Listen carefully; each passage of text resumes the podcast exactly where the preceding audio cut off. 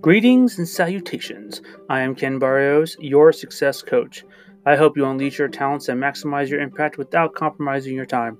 It is my pleasure to read The 16 Laws of Success by Napoleon Hill, written in 1928 and now public domain. My hope is that you will take from these small segments of reading the insight and wisdom of a philosophy that has over a hundred years of practical experimentation. With that said, let us begin.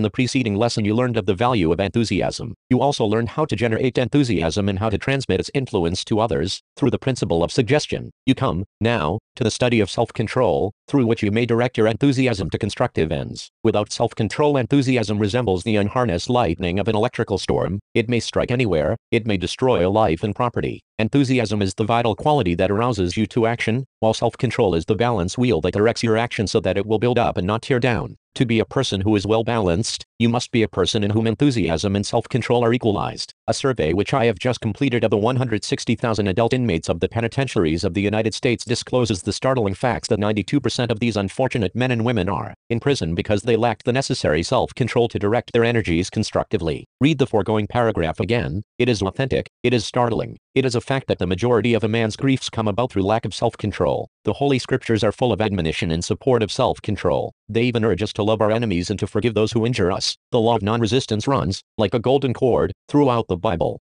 Study the records of those whom the world calls great, and observe that every one of them possesses this quality of self-control. For example, study the characteristics of our own immortal Lincoln. In the midst of his most trying hours he exercised patience, poise and self-control. These were some of the qualities which made him the great man that he was. He found disloyalty in some of the members of his cabinet, but, for the reason that this disloyalty was toward him, personally, and because those in whom he found it had qualities which made them valuable to his country, Lincoln exercised self-control, and disregarded the objectionable qualities. How many men do you know who have self-control to equal this? In language more forceful than it was polished, Billy Sunday exclaimed from the pulpit, there is something as rotten as hell about the man who is always trying to show some other fellow up. I wonder if the devil didn't yell, Amen, brother, when Billy made that statement. However, self-control becomes an important factor in this reading course on the law of success, not so much because lack of it works hardships on those who become its victims, as for the reason that those who do not exercise it suffer the loss of a great power which they need in their struggle for achievement of their definite chief aim. If you neglect to exercise self-control, you are not only likely to injure others, but you are sure to injure yourself. During the early part of my public career I discovered what havoc lack of self-control was playing in my life, and this discovery came about through a very commonplace incident. I believe it not out of place here to digress by making the statement that most of the great truths of life are wrapped up in the ordinary, commonplace events of everyday life. This discovery taught me one of the most important lessons I have ever learned. It came about in this way. One day, in the building in which I had my office, the janitor and I had a misunderstanding. This led to a most violent form of mutual dislike between us. As a means of showing his contempt for me, this janitor would switch off the electric lights of the building when he knew that I was there alone at work in my study. This happened on several occasions until I finally decided to strike back. My opportunity came one Sunday when I came to my study to prepare an address that I had to deliver the following night. I had hardly seated myself at my desk when off went the lights. I jumped to my feet and ran toward the basement of the building where I knew I would find the janitor. When I arrived, I found him busily engaged, shoveling coal into the furnace, and whistling as though nothing unusual had happened. Without ceremony I pitched into him, and for five minutes I hurled adjectives at him which were hotter than the fire that he was feeding. Finally, I ran out of words and had to slow down. Then he straightened himself up,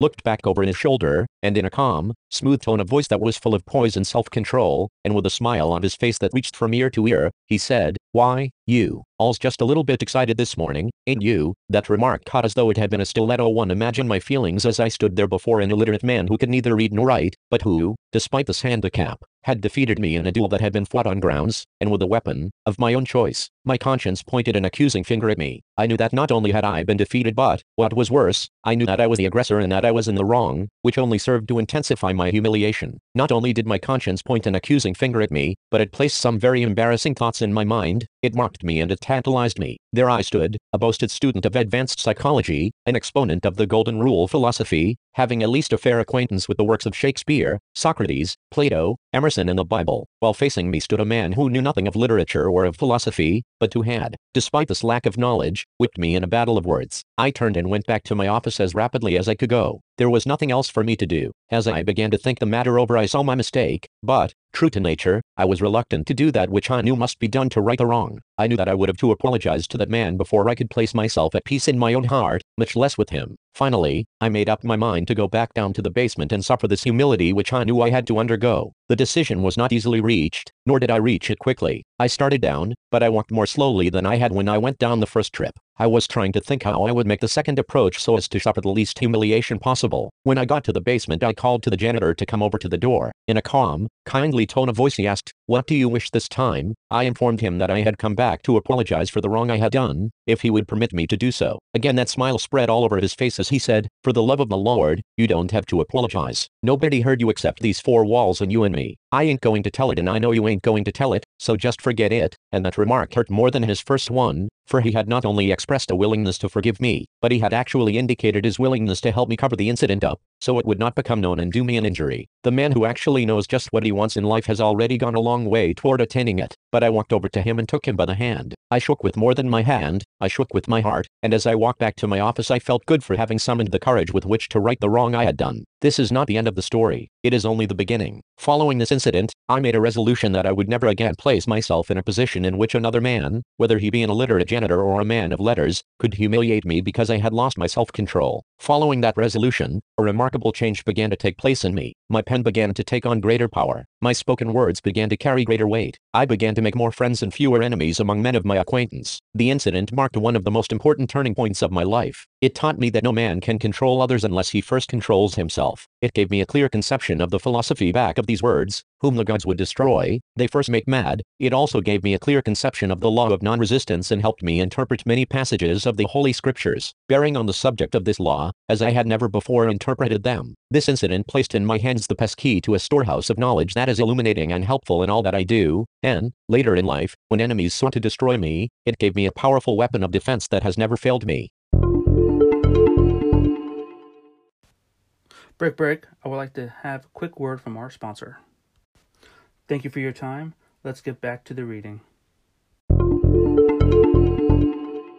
Lack of self-control is the average salesman's most damaging weakness. The prospective buyer says something that the salesman does not wish to hear, and, if he has not this quality of self-control, he will strike back with a counter-remark that it is fatal to his sale. In one of the large department stores of Chicago I witnessed an incident that illustrated the importance of self-control. A long line of women were in front of the complaints desk, telling their troubles and the store's faults to the young woman in charge. Some of the women were angry and unreasonable and some of them made very ugly remarks. The young woman at the desk received the disgruntled women without the slightest sign of resentment at their remarks. With a smile on her face she directed these women to the proper departments with such charming grace and poise that I marveled at her self-control. Standing just back of her was another young woman who was making notations on slips of paper and passing them in front of her, as the women in the line unburdened their troubles. These slips of paper contained the gist of what the women in the line were saying, minus the vitriolic coloring and the anger. The smiling young woman at the desk who was hearing the complaints was stone deaf. Her assistant supplied her with all the necessary facts, though those slips of paper. I was so impressed with the plan that I saw the manager of the store and interviewed him. He informed me that he had selected a deaf woman for one of the most trying and important positions in the store for the reason that he had not been able to find any other person with sufficient self-control to fill the place. As I stood and watched that line of angry women, I observed what pleasant effect the smile of the young woman at the desk had upon them. They came before her growling like wolves and went away as meek and quiet as sheep. In fact some of them had sheepish looks on their faces as they left, because the young woman's self-control had made them ashamed of themselves. Ever since I witnessed that scene, I have thought of the poise and self-control of that young woman at the desk every time I felt myself becoming irritated at remarks which I did not like, and often I have thought that everybody should have a set of mental earmuffs which they could slip over their ears at times. Personally, I have developed the habit of closing my ears against much of the idle chatter such as I used to make it my business to resent. Life is too short and there is too much constructive work to be done to justify us in striking back at everyone who says that which we do not wish to hear. In the practice of law I have observed a very clever trick that trial lawyers use when they wish to get a statement of facts from a belligerent witness who answers questions with the proverbial I do not remember or I do not know, when, everything else fails, they manage to make such a witness angry, and in this state of mind they cause him to lose his self-control and make statements that he would not have made had he kept a cool head. Most of us go through life with our weather eye cast skyward in quest of trouble. We usually find that for which we are looking. In my travels I have been a student of men whom I have heard in Pullman car conversation, and I have observed that practically, 9 out of every 10 have so little self-control that they will invite themselves into the discussion of almost any subject that may be brought up but few men are contented to sit in a smoking compartment and listen to a conversation without joining in and airing their views. Once I was traveling from Albany to New York City. On the way down, the Smoking Car Club started a conversation about the late Richard Croker, who was then chief of Tammany Hall. The discussion became loud and bitter. Everyone became angry except one old gentleman who was agitating the argument and taking a lively interest in it. He remained calm and seemed to enjoy all the mean things the others said about the Tiger of Tammany Hall. Of course, I supposed that he was an enemy of the Tammany chief, but he wasn't. He was Richard Croker, himself. This was one of his clever tricks through which he found out what people thought of him and what his enemies' plans were. Whatever else Richard Croker might have been, he was a man of self-control. Perhaps that is one reason why he remained undisputed boss of Tammany Hall as long as he did. Men who control themselves usually boss the job, no matter what it may be. Please read, again, the last sentence of the preceding paragraph, for it carries a subtle suggestion that might be of profit to you. This is a commonplace incident, but it is in just such incidents that the great truths of life are hidden hidden because the settings are ordinary and commonplace. Not long ago I accompanied my wife on a bargain hunting bee. Our attention was attracted by a crowd of women who were elbowing each other out of the way in front of a petticoat counter at which bargains were being offered.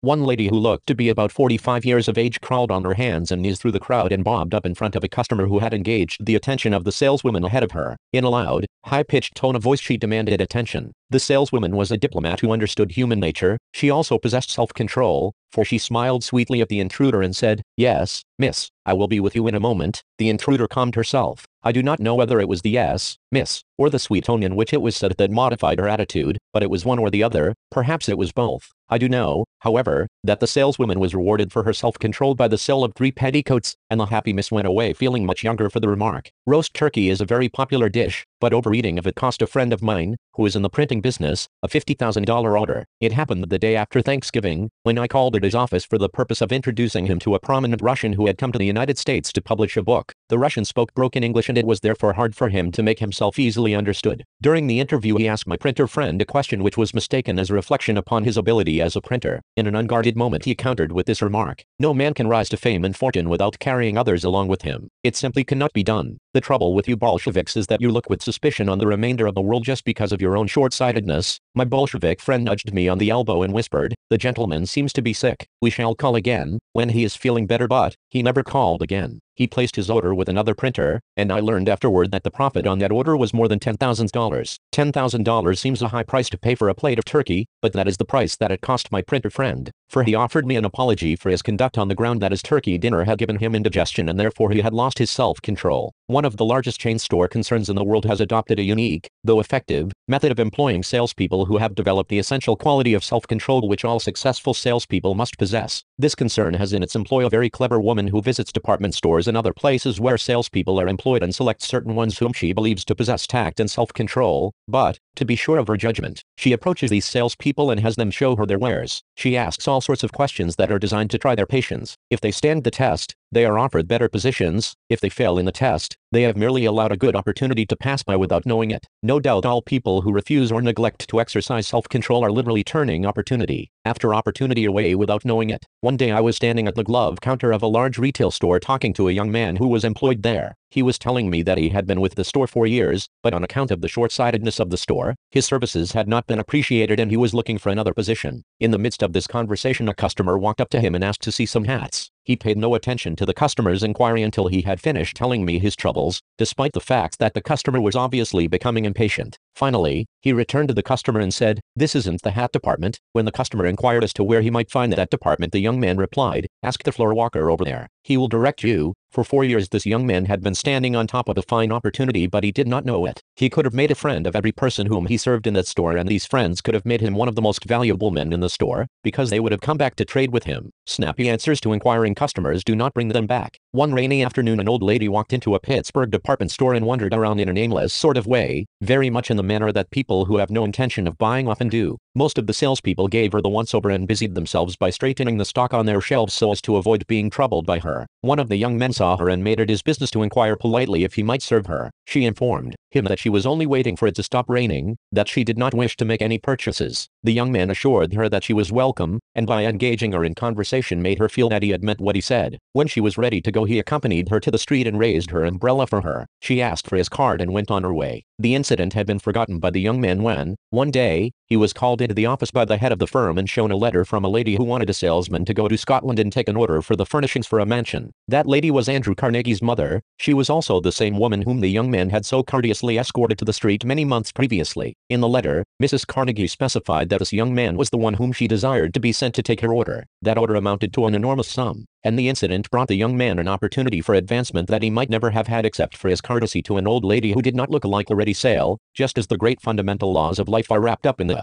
commonest sort of everyday experiences that most of us never notice, so are the real opportunities often hidden in the seemingly unimportant transactions of life. Ask the next 10 people whom you meet why they have not accomplished more in their respective lines of endeavor, and at least 9 of them will tell you that opportunity does not seem to come around their way. Go a step further and analyze each of these 9 accurately by observing their actions for one single day, and the chances are that you will find that every one of them is turning away the finest sort of opportunities every hour of the day. One day I went to visit a friend who was associated with a commercial school, in the capacity of solicitor. When I asked him how he was getting along he replied, rotten. I see a large number of people but I am not making enough sales to give me a good living. In fact my account with the school is overdrawn and I am thinking about changing positions as there is no opportunity here. It happened that I was on my vacation and had 10 days time that I could use as I wished. So I challenged his remark that he had no opportunity by telling him that I could turn his position into $250 in a week's time and show him how to make it worth that every week thereafter. He looked at me in amazement and asked me not to joke with him over so serious a matter. When he was finally convinced that I was in earnest he ventured to inquire how I would perform the miracle. Thank you for your time today. I hope you learned as much as I did in this reading. If you ever desire to connect with me, you can email me at kb at keybravo.com. That is kb at keybravo.com. Have a wonderful day, and may you be blessed with all the success you endeavor.